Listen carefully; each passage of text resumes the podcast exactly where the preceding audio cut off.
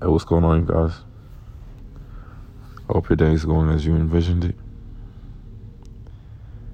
I really had a epiphany about my life. Do you guys ever feel like you're living two lives? Where one may be sophisticated, but the other one may be not sophisticated.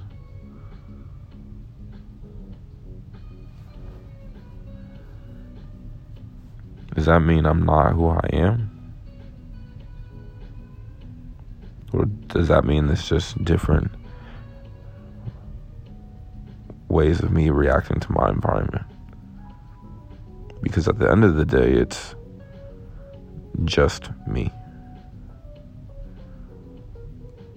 So, no you'd ask me if I believe I have two lives, I say no.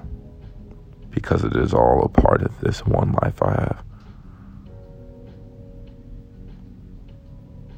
So, whoever's listening to this,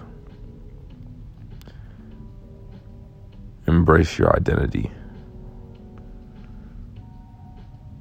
Embrace all of who you are. It's love.